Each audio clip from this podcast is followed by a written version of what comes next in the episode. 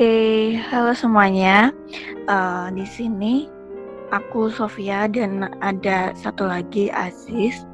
Nah, uh, ini podcast pertama kita buat membahas tentang isu-isu apa sih yang bakal kita bahas kayak gitu. Nah, uh, untuk pertama kali episode pertama ini uh, kenapa sih kita mengambil nama itu Mind Talk? Karena kita emang benar-benar uh, pengen ngobrolin apa-apa yang yang menjadi keresahan kita, apa yang jadi pikiran kita yang intinya tuh kita nggak mau tuh yang cuman ngedumel doang uh, antar kita berdua doang, tapi kita pengen berbagi gitu kepada teman-teman semuanya terkait apa sih yang jadi pikiran kita dan apa sih yang jadi keresahan kita kayak gitu. Nah, uh, Aziz muncul dong. Ah, iya. Oke. okay.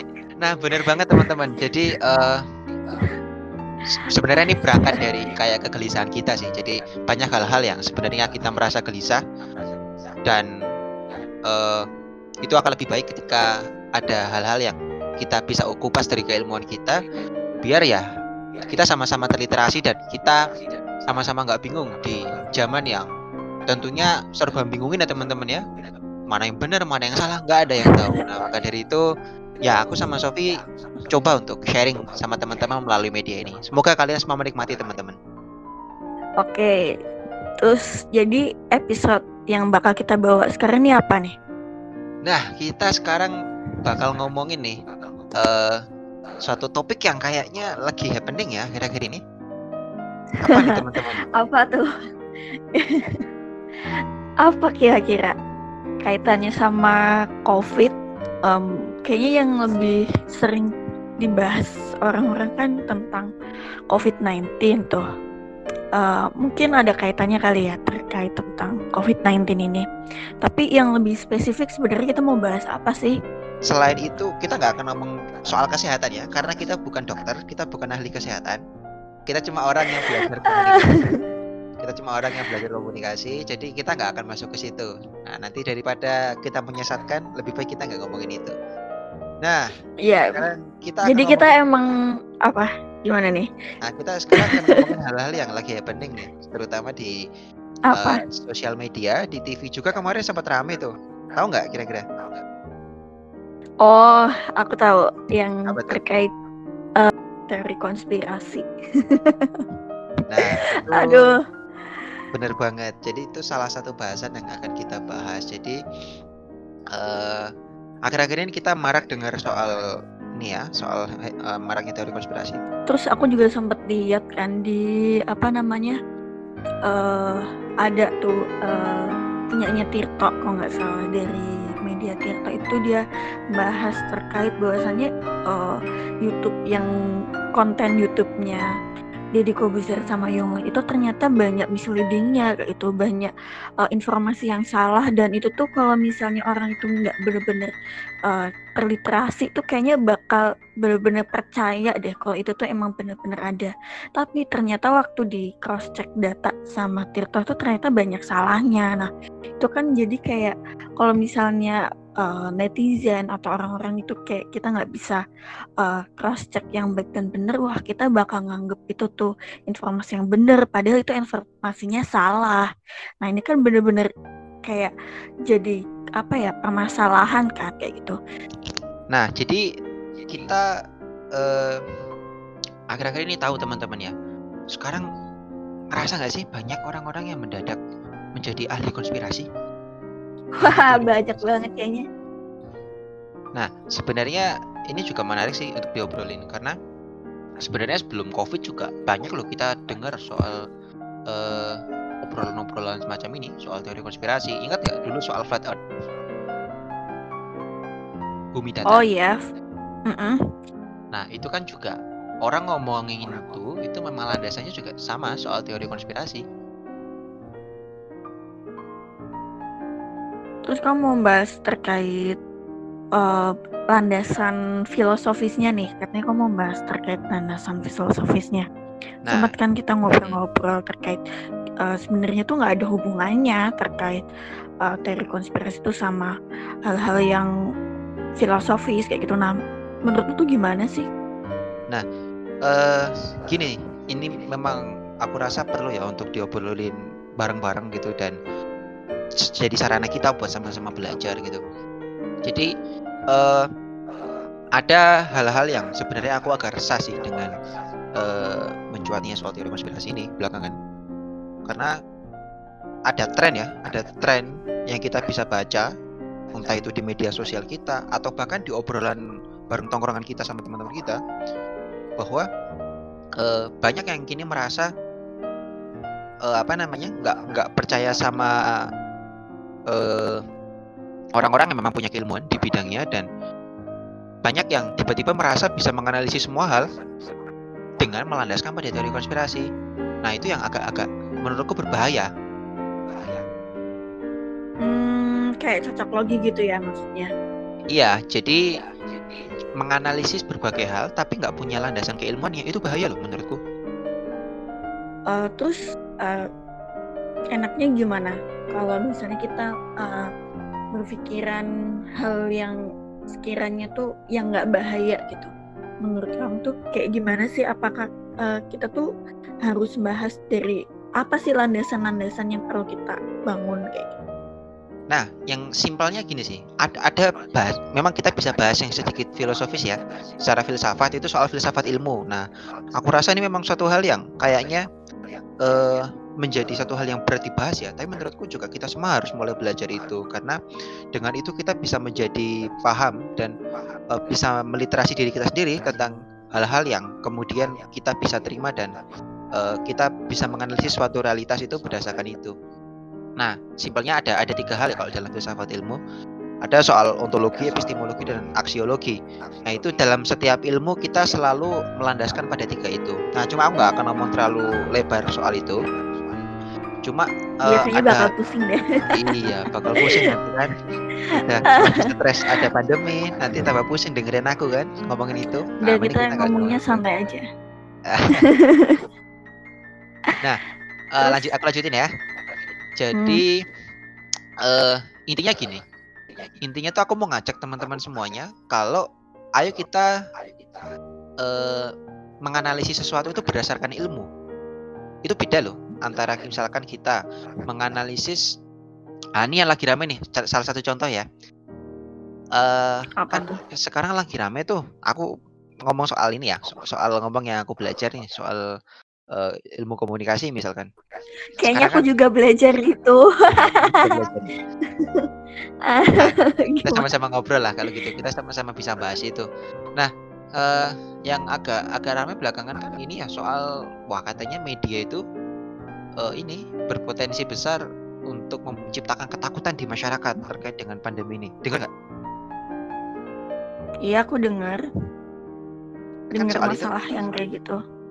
Yang kalau menurut aku itu nggak masuk akal banget sih gitu dan kalau menurut aku itu nggak ada kaitannya ya apa ya bahkan itu kajian untuk mencocok logikan hal yang berkaitan dengan media itu kan uh, kita harus tahu benar ya terkait uh, teori-teori uh, media yang sudah dilakukan oleh ilmuwan-ilmuwan komunikasi ya gitu uh, terkait uh, kajian yang kaitannya dengan film atau kajian dengan uh, news uh, atau berita pemberitaan dan uh, kuasa media kayak itu. Nah, kalau misalnya dikaitin sama ini sih, kok menurutku aku nggak begitu apa ya, nggak masuk akal sih menurut aku. Menurutmu gimana sih?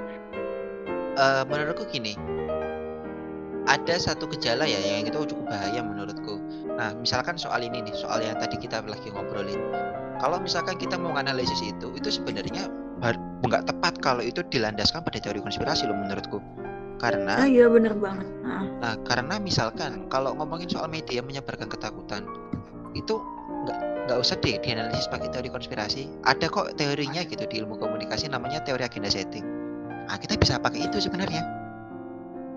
Nah, kayaknya kamu juga perlu jelasin deh uh, apa kayak sebenarnya tuh teori agenda setting tuh yang dimaksud biar nggak salah apa ya nggak um, salah pemahaman gitu bagi orang-orang kayak gitu sebenarnya tuh uh, sebenarnya teori agenda setting tuh yang kayak gimana sih Kenapa nah simpelnya itu tuh uh, nggak apa namanya nggak nggak ada kaitannya dengan teori konspirasi.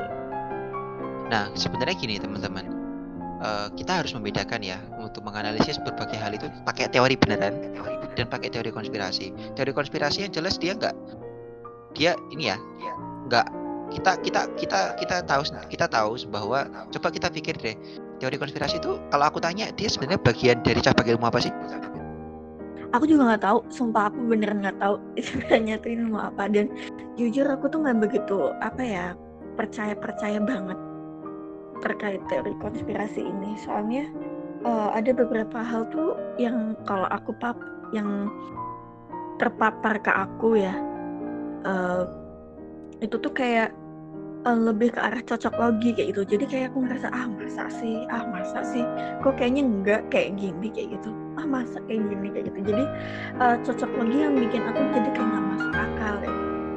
nah mungkin apa ya kamu punya pendapat lain ya untuk terkait itu? Kalau aku sendiri sih pribadi nggak terlalu yakin terkait teori itu. Walaupun uh, aku mengamini kalau misalnya teori itu emang ada cuman aku nggak tahu kalau misalnya itu tuh sebenarnya teorinya tuh masuk ke cabang ilmu mana atau jangan-jangan kita perlu membuka uh, satu uh, apa ya kayak fakultas kayak fakultas atau uh, disiplin ilmu baru yaitu apa tentang ilmu konspirasi kayaknya.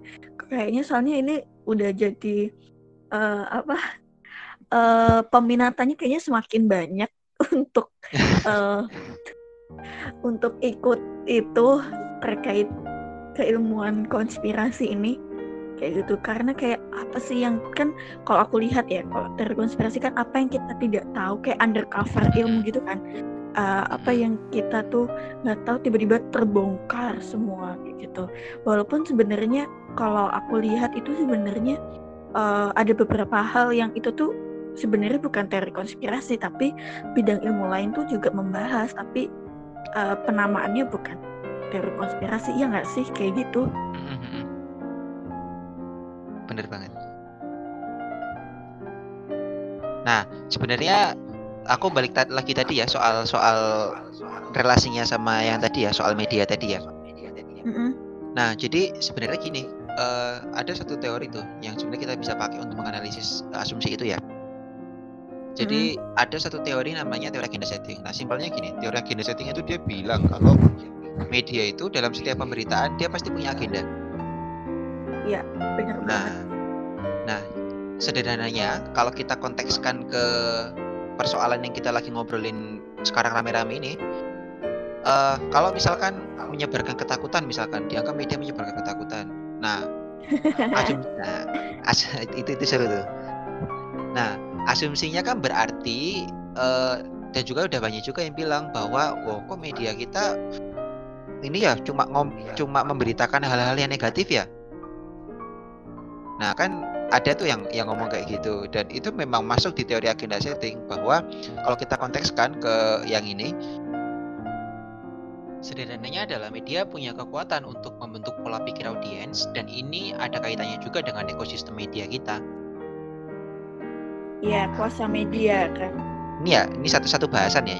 Dan masih banyak bahasan yang sebenarnya masih bisa kita gali terkait teori ini dan konteks masalah sekarang ini. Media itu kan dia ini ya uh, harus menghidupi dirinya sendiri nggak mungkin dong satu stasiun televisi atau stasiun surat kabar misalkan dia nggak ini atau misalnya media online sekalipun dia nggak uh, mencari cara untuk menghidupi dirinya sendiri nah kita harus tahu media itu bisa menghidupi dirinya sendiri itu lewat apa lewat iklan kan Oh, nggak cuma iklan sih biasanya kalau misalnya nah, ada sponsor gitu. Sederhananya kan memang harus ada uang masuk entah itu berupa iklan, sponsor dan sebagainya, entah itu advertorial sekalipun ya itu juga hmm. banyak lah eh, yang memang jadi komponen. Nah tapi intinya salah satu poin adalah iklan seperti itu. Nah konteks media online aja misalkan kita kita persempit. Kalau misalkan media online itu gini, media itu akan uh, punya banyak iklan itu diukur dari satu, yaitu dari trafficnya dia. Misalnya media A, Nah, media A itu bakal uh, masuk banyak iklan ya kalau dia punya traffic yang cukup tinggi di situ. Nah, gimana caranya biar trafficnya tinggi? Dia harus banyak orang yang ngeklik media itu. At least berita-beritanya dia. Nah, biar orang banyak ngeklik berita-beritanya dia, maka kita nggak asing dengan namanya clickbait, ya kan? Nah, ya, bener makanya biar orang media bisa menciptakan satu berita yang cukup clickbait, dia harus punya judul yang bombastis. Ya makanya banyak uh, media-media yang pakai judulnya yang wow kayak gitu. Terus aku pernah dapat sih kalau misalnya uh, itu mas itu masuknya ke uh, kategorinya hmm, ke bener. ekopol media ya, ekonomi politik media kan. Itu kan jadi kita membahasnya lebih ke eko ekopol media itu sendiri kayak gitu. Uh, kalau misalnya yang terkait judul clickbait atau bombastis sebenarnya aku pernah sih uh, dapet kayak misalnya waktu aku pernah uh, ketemu sama salah satu redaktur atau wartawan kayak gitu kan. Bahwasanya uh, sekarang tuh nggak zaman lagi tuh 5W1H kayak gitu. Untuk kita uh, ini pemberitaan tuh. Tambah satu lagi W-nya gitu. apa tuh? Wow kalau misalnya nggak ada satu W itu ya udah bener-bener apa sih nggak ada yang perlu dijual kayak gitu. Makanya munculnya clickbait clickbait itu kan karena mereka kayak ngeliat harus ada yang menonjol nih kayak gini harus ada yang nilai jualnya nih harus ada yang bener-bener apa sih yang bikin gugah orang tuh buat apa terguncang emosinya pengen lihat kayak gitu kan. Biar bisa ngeklik banyak trafficnya makin tinggi duitnya makin banyak. ya, kayak gitu nggak sih? Nah itu itu itu benar banget tadi kamu yang bilang tadi bahwa ya itu menjadi realitas di media kita. Nah tapi jangan sampai nih kita bahas kayak gitu pakai teori konspirasi bro. Apa coba? Apa coba penyebabnya kalau kayak gitu? Para oh, orang-orang oh, yang punya pengetahuan di media pengetahuan di komunikasi pada nganggur bro iya, aku jadi pengangguran nanti. Gak punya pekerjaan. Sama orang-orang teori konspirasi tentunya. nah tapi nah, tapi poinnya bukan itu sih itu itu bercanda Terus, itu intermezzo lah cuma poinnya ini poinnya adalah uh, kita harus mulai belajar ya untuk mendasarkan berbagai informasi pada orang-orang yang punya kredibilitas gitu jadi tentunya kita nggak asing dong soal literasi media soal kita menyaring informasi kita oh iya. apa namanya nah, benar banget. Jadi Bijak kita lah pakai media dengan, biar kita nggak kemakan berita-berita yang itu nggak jelas informasinya. Salah satunya adalah itu tadi dengan kita mendasarkan informasi-informasi itu pada orang-orang yang punya keahlian yang punya keilmuan di bidang itu. Biar apa? Biar kita dapat informasi yang jelas. Bahasanya ini bahasa ilmiahnya jelas landasan epistemologinya ah bahasa sederhana? Waduh berat ya.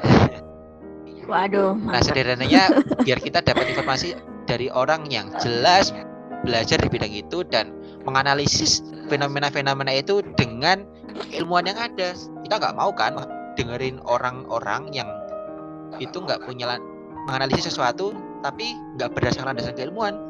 Asumsi doang. Iya banyak kok sekarang. Bahkan kayak uh, banyak yang dia itu bukan ahli tapi uh, merasa kalau dia itu ahli di bidang itu gitu.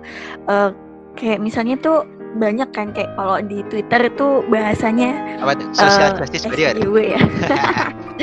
kayak misalnya yes.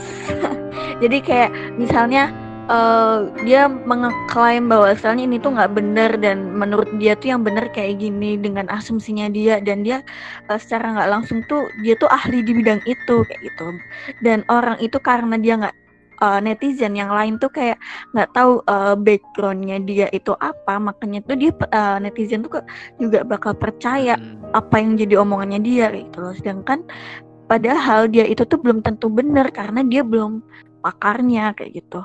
Banyak banget kejadian-kejadian kayak gitu yang bikin uh, ya ampun kayaknya nih lama-lama kayak pakar-pakar keilmuan lama-lama sepi job kayaknya.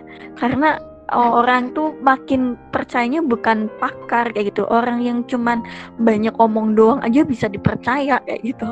Sedangkan uh, yang cuman omong doang itu tuh belum tentu uh, kebenaran informasi yang dia omongin itu Iya, tuh benar banget. atau enggak kayak gitu ya nggak sih aku ngerasa banyak Nah, hal yang ini kayak kayaknya gitu ada yang harus kita bahas nih kalau ngomongin kayak gini kan kita sekarang bingung nih banyak informasi masuk dan sebagainya. Yang itu nggak tahu mana yang benar mana yang salah. Nah, ada dua hal yang menurutku bisa kita bahas yaitu soal infodemik dan juga post truth. Nah, kayaknya kamu bisa bahas itu deh. oh oh oke aku kayaknya bakal bahas Iya, yang gimana tuh? Apa tuh infodemic deh yang mungkin kayaknya infodemic. Jadi kan kayaknya tuh kita tuh wa- udah sering banget ya bahas apa sih infodemic infodemic kayak gitu. Mungkin yang lebih bahasa yang sederhananya itu mungkin teman-teman ya kalian semua tahu dan kamu juga tahu mungkin ya terkait eh, banjir informasi kayak gitu. Nah, kayak misalnya di masa pandemik sekarang ini kan, masa-masa COVID-19 itu kan eh, orang itu kan makin gelisah, resah, terus kayak khawatir gitu kan. Terus informasi terkait eh, penanganan COVID dan sebagainya itu kan semakin banyak tuh banjir informasi-informasi di mana-mana sampai nggak bisa tuh terfilter mana tuh informasi yang valid, mana informasi yang eh, nggak valid dan sebagainya sampai frekuensi eh, frekuensi informasi itu semakin membludak kayak gitu. Saking saking kita nggak tahu ini informasi yang benar atau yang salah sih kayak gitu kan. Sampai orang tuh bingung eh ini tuh yang benar yang mana yang salah yang mana? Gitu. Nah banjirnya informasi dan kita eh, banyaknya informasi yang kita dapat terkait hal-hal yang berkaitan dengan pandemik itu secara eh, apa namanya sederhananya itu namanya infodemik kayak gitu walaupun sebenarnya uh, WHO sendiri tuh punya istilah sendiri sih yang hampir sama apa yang aku omongin itu. Nah, mungkin istilah sederhananya itu sih yang aku obrolin. Nah, itu bahaya banget sih menurut Hmm, aku kenapa tuh? terkait infodemik ini. Kalau misalnya kita benar-benar nggak bisa terfilter baik-baik karena uh, banyak banget yang tadi kita obrolin kan tadi bahwasanya banyak orang yang dia ngasih tahu informasi ya mungkin dia niatnya baik ngasih tahu uh, baik uh, don and do's-nya tuh apa yang bakal kita lakuin kayak gitu. Cuman terkadang uh, orang yang ngasih tahu tuh kadang tuh bukan ahli pakar atau enggak dia nggak cross check lagi tuh apakah itu tuh benar atau enggak sih kayak gitu kebenarannya kayak gitu kan.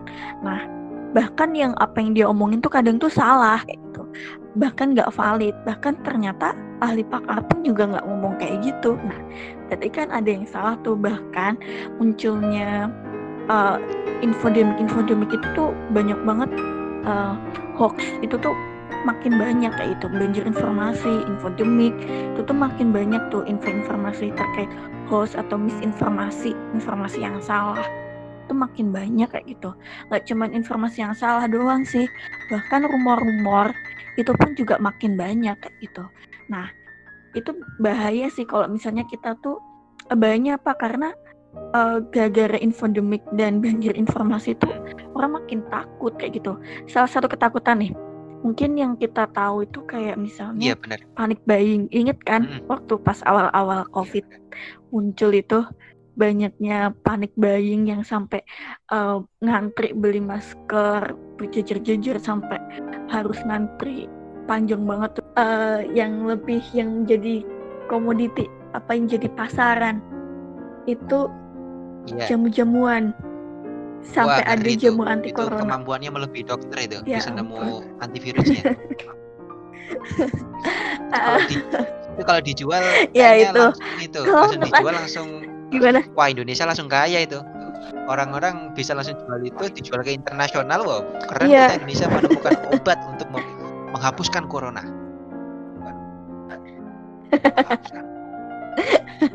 Padahal kan itu cuman ya asum asumsinya itu kan hanya eh, meningkatkan imun tubuh biar tidak gampang terjangkit virus. Tapi bukan berarti itu tuh anti corona kayak gitu. Nah, itu nih yang menjadi misleading informasi yang salah yang biasanya kita dapat. Kayak gini-gini yang bi- biasanya tuh kita tuh sering salah. Nah, jadinya kan bahaya banget kan kalau misalnya kayak gitu kayak yang bener yang mana kayak gitu. Yang salah yang mana mungkin kan bisa nambahin tuh kayak kayaknya ini kaitannya deh sama uh, banyak informasi info the week terus post truth itu juga bisa masuk sih. Iya ya. kalau menurutku tadi ya, soal pandem uh, oh, pandemi. Soal infodemik tadi kamu udah jelasin banyak ya yaitu memang benar banget bahwa sekarang kita lagi banjir informasi dan kita nggak tahu mana yang benar mana yang salah. Nah tapi ada satu hal juga yang berkaitan dengan itu yaitu soal uh, era post truth. Nah bahasanya adalah era pasca kebenaran.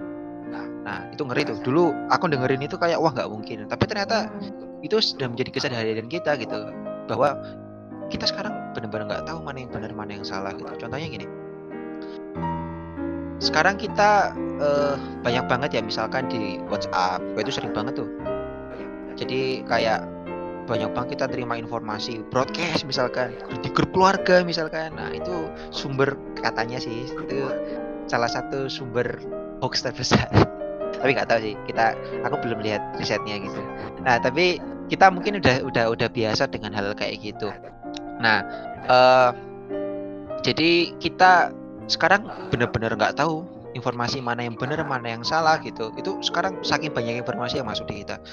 Nah, kita sekarang berada di era kayak gitu dan uh, maka dari itu penting banget buat tadi kita mendasarkan berbagai informasi itu itu dari dari benar-benar orang yang memang ahlinya gitu, orang-orang yang memang belajar di bidang itu. Biar apa? Biar kita bisa bertahan hidup dan bertahan untuk memilih informasi dan meliterasi diri dalam uh, era apa, apa tadi uh, banjir informasi dan juga post truth. Itu penting sih menurutku, Sof.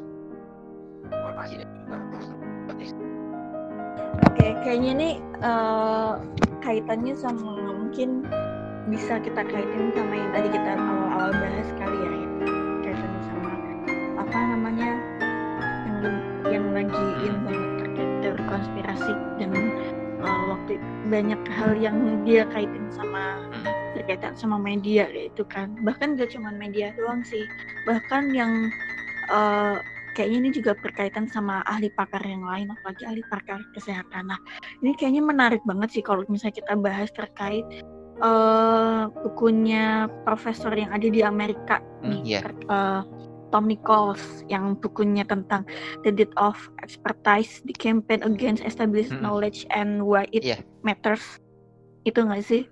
Itu kayaknya tuh kayaknya bener-bener relevan banget sih terkait keadaan kita sekarang terkait uh, orang tuh sekarang udah percayanya sama orang yang banyak omong doang kayak itu dibanding orang yang uh, udah punya ilmunya yang udah jelas-jelas punya ilmunya kayak gitu itu pun juga makin sedikit peminatan yeah. untuk iya, didengar. Iya, ya nggak sih menurutmu?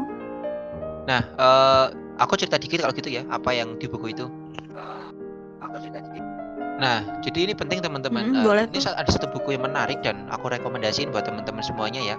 Uh, satu buku yang cukup relevan juga dalam era seperti ini yaitu bukunya The Death of Expertise yaitu itu ditulis oleh salah satu profesor di Amerika Serikat yaitu Tom Nichols yang dia artinya artinya ini ya sederhananya dia menjelaskan soal matinya kebakaran.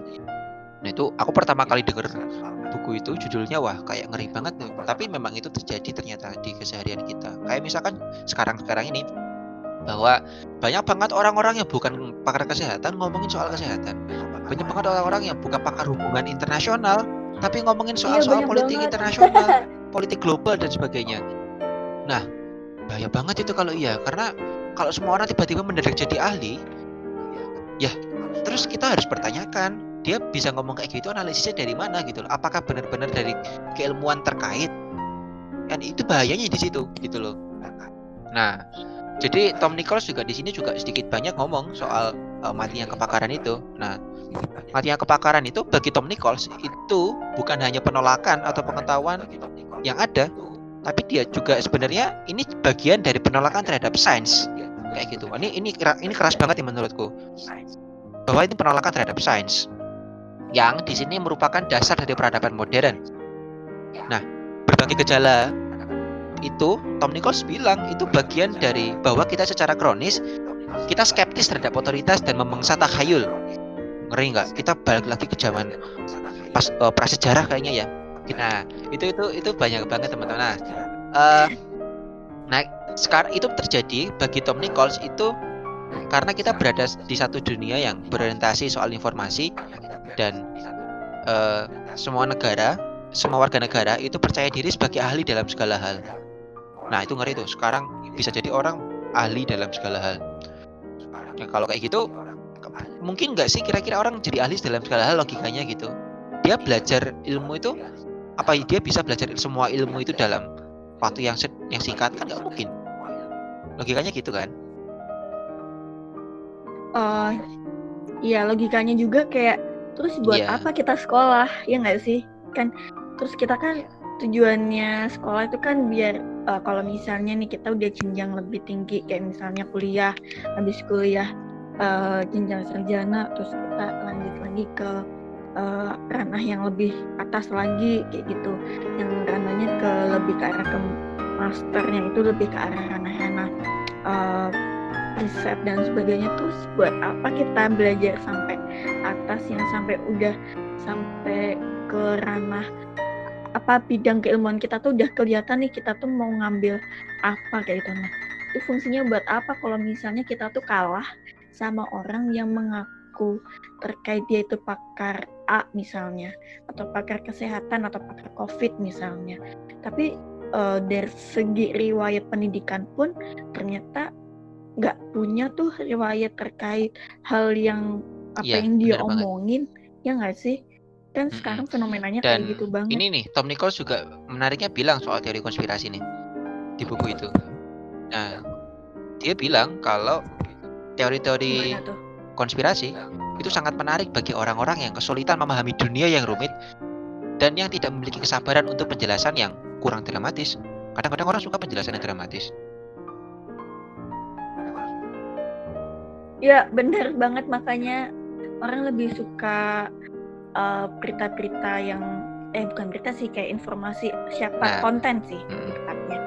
Konten yang kayak yang lebih merasuk ke jiwa. Hmm. iya nggak sih bikin nah, gitu nggak sih? kejadian di kita. Dibanding yang cuman flatting informasi doang kasih tahu ini bla bla bla yang nah, aku bosenin banget. itu itu tuh juga itu juga penting nah Nicole juga bilang bahwa teori-teori kayak gini ini menarik bagi aliran narsisme yang kuat dan ada orang yang akan memilih untuk percaya pada omong kosong yang rumit daripada menerima bahwa keadaan mereka sendiri tidak dapat dipahami hasil dari masalah di luar kemampuan intelektual mereka untuk memahami atau bahkan kesalahan mereka sendiri. Jadi bisa jadi analisis-analisis itu ya muter-muter di situ aja. Karena mereka menganalisis itu bukan berdasarkan keilmuan atau berdasarkan intelektualitas di situ. Nah, ini yang ini yang bahaya di situ. Benar banget. Lebih Jadi inilah bahaya ya. dari orang-orang mendadak menjadi ahli dari segala hal. Nah, itu itu pentingnya. Nah, kaitannya sama teori konspirasi yang tadi dari uh, Tim Nichols ya.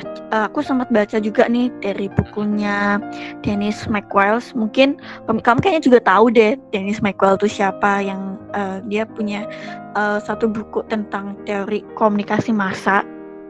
Uh, judulnya uh, Mass Communication Introduction. Itu tuh bukunya udah lama banget, tahun 1983 kalau nggak salah itu tapi itu buku keren teori yang masih dipakai sampai sekarang sih kayak gitu. Nah di sini ada pembahasan menarik sih terkait teori konspirasi yang dibahas.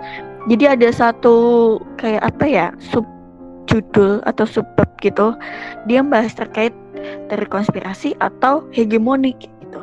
Nah di sini dia membahas bahwasannya uh, ada sedikit uh, untuk apa ya um, latihan imajinasi dia ngomongnya untuk menem uh, ditemukannya sesuai dengan banyak temuan tentang konten teori kontrol sosial. Nah, biasanya kan hal-hal yang berkaitan dengan teori konspirasi itu kan berkaitan sama kontrol sosial kan, kontrol sosial oleh elit oleh elit atau kelas menengah ke atas kayak gitu kan. Nah, ini kan lebih ke arah ya mungkin ini kaitannya sama yang biasanya kita sebut dengan elit global kali ya.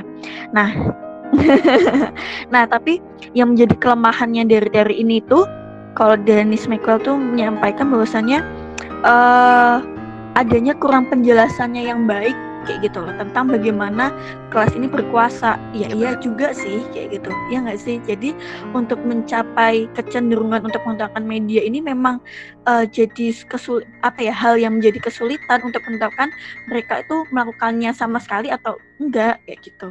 Iya, iya, benar banget. Paham nggak? Jadi tuh di sini jadi di sini tuh kalau aku lihat itu tuh terus terus ini kan sama aja sama teori hegemoni yang biasanya kita eh, kaji kan.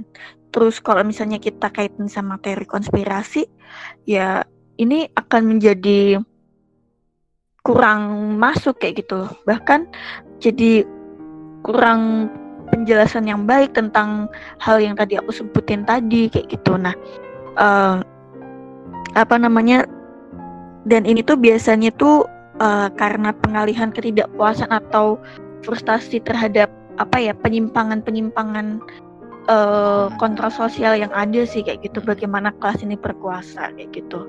Nah ini mungkin kayaknya masuk juga dari yang tadi kamu bahas terkait Nichols tadi kan yang terkait uh, bahwasannya kesulitan untuk memahami dunia yang rumit kayak gitu. Untuk uh, apa dan tidak memiliki kesabaran untuk penjelasan yang kurang dramatis ya nggak sih ya hampir sama kayak gitu bahkan ini sebenarnya kita bisa masuknya ke hegemoni kayak gitu bukan Mm-mm. ke arah Iya, benar-benar. Jadi Iya intinya kan sih? satu bahwa kita itu jangan asal percaya sama orang-orang yang eh, menyampaikan informasi. Jadi kita perlu untuk eh, menyaring ya.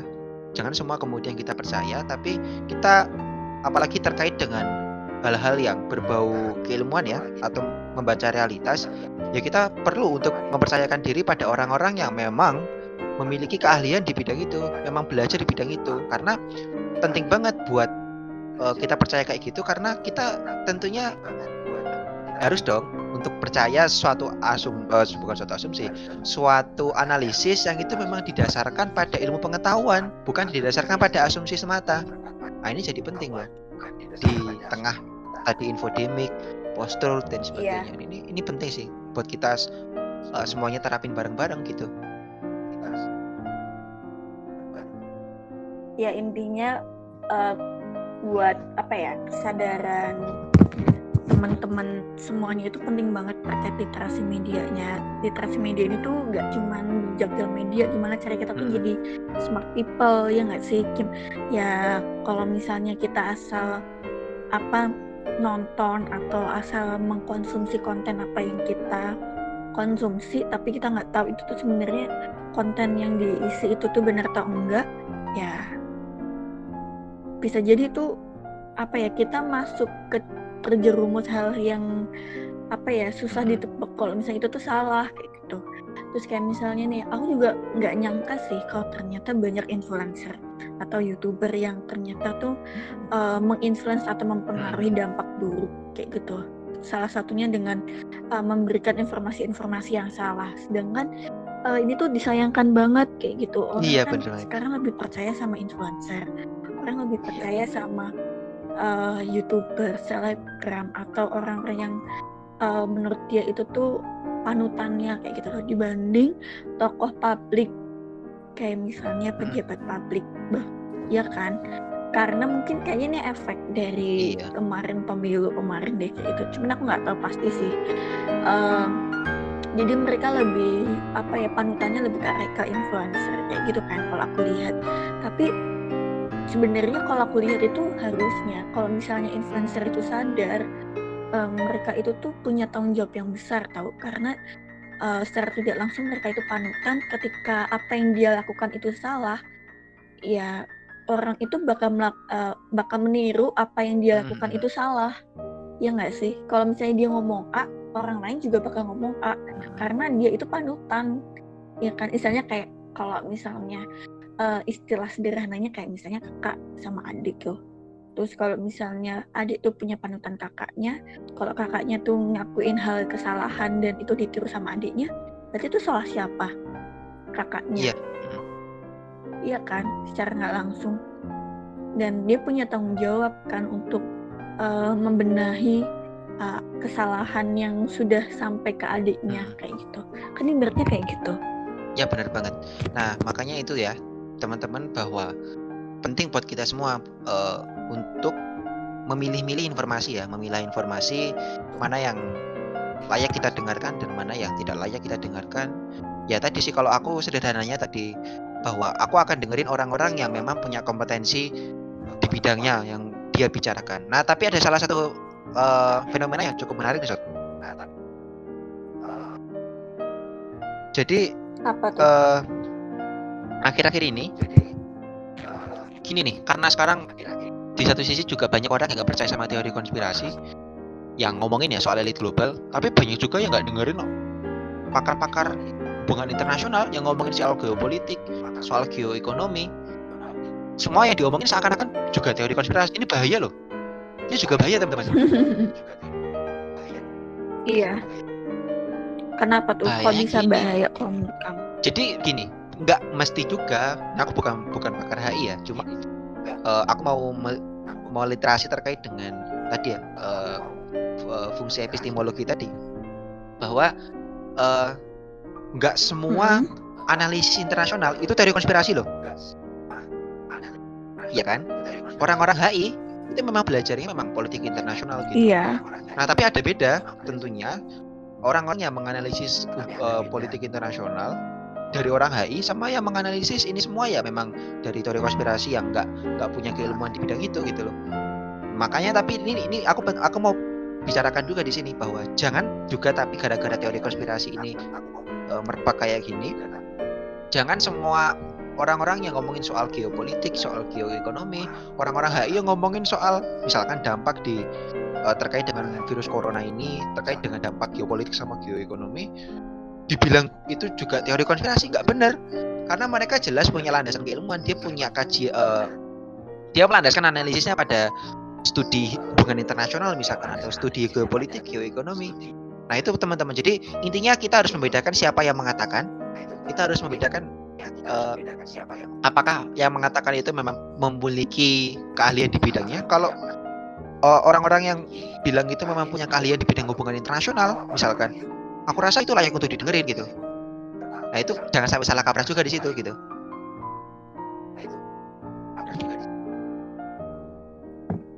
Iya benar banget sih kayak gitu. Jadi kita emang benar-benar harus uh, paham ya. Uh, bukan berarti gadget kita atau hal yang apa berkaitan sama teknologi digital ini tuh selain untuk mempermudah tuh ternyata juga mempersulit kita untuk memfilter mana yang baik sama mana yang enggak. Kayak misalnya yang tadi kita sebutin tadi kan sebelumnya kayak gitu hal-hal yang bahaya. Kalau misalnya kita asal nelan makanan misalnya kayak kalau misalnya kita asal makan apa yang kita makan di depan nggak tahu itu tuh ada racun atau enggak kayak gitu kan. Itu kan juga bahaya kayak gitu.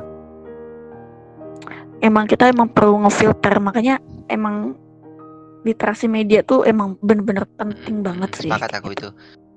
Nah itu tadi ya cara kita memfilter kalau aku sih gitu. Uh, kita menganalisis siapa yang mengatakan dan apakah orang yang mengatakan itu punya uh, keahlian keilmuan di bidang itu. Nah itu penting sih. Tadi landasannya jelas karena tadi apa dikatakan Tom Nichols misalkan atau tadi misalkan dikatakan sama Mark ya itu juga penting sih buat kita jadi kaladasan gitu. Iya, bener banget. Apalagi kalau aku sih pakainya sama yang bukunya Tom Nichols tadi ya, uh, terkait apa namanya matinya kepakaran terkait ya itu kan kaitannya yang bener-bener kaitannya sama karang sih kayak gitu uh, terkait bahwasanya orang tuh bisa kok jadi ya?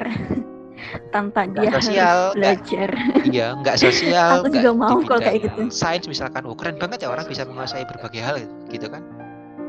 Apa tuh kiat-kiatnya? juga pengen belajar kayak gitu. Um, apa ya kita mau bahas? Kayaknya kita kayaknya perlu membuat terkait apa namanya hal yang lebih spesifik gitu apa ya? Kayak apa sih yang bakal kita lakuin kalau misalnya kayak gini? Terkait uh, kan kita nggak mungkin tuh tinggal diam. Kalau misalnya ada ada aja masalah terkait dengan media atau enggak komunikasi kayak gitu kan. Dan ini tuh bikin kesan banget nggak sih kayak gitu?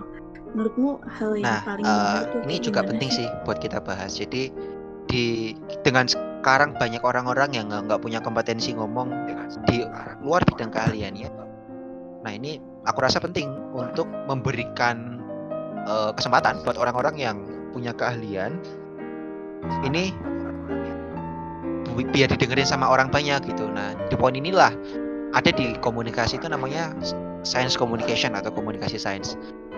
Salah jadi science communication ini semacam apa ya? Semacam sebuah jembatan untuk menghubungkan antara ilmuwan sama masyarakat. Jadi gimana caranya masyarakat mendapatkan informasi dari pakarnya dan pakar-pakar ini memiliki uh, kemampuan untuk kemudian bisa ngomong sama masyarakat luas untuk mengedukasi dan ini hmm ya itu juga ada di buku bukunya Tim nah. Nikos kalau nggak salah aku baca uh, kalau misalnya ada pemutusan komunikasi antara orang awam sama orang yang ahli pakar.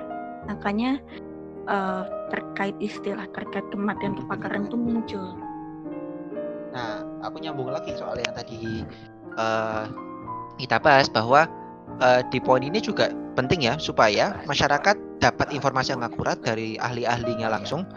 dan uh, ahli-ahli ini juga punya uh, apa ya semacam cara untuk kemudian ngomong sama masyarakat langsung untuk mengedukasi.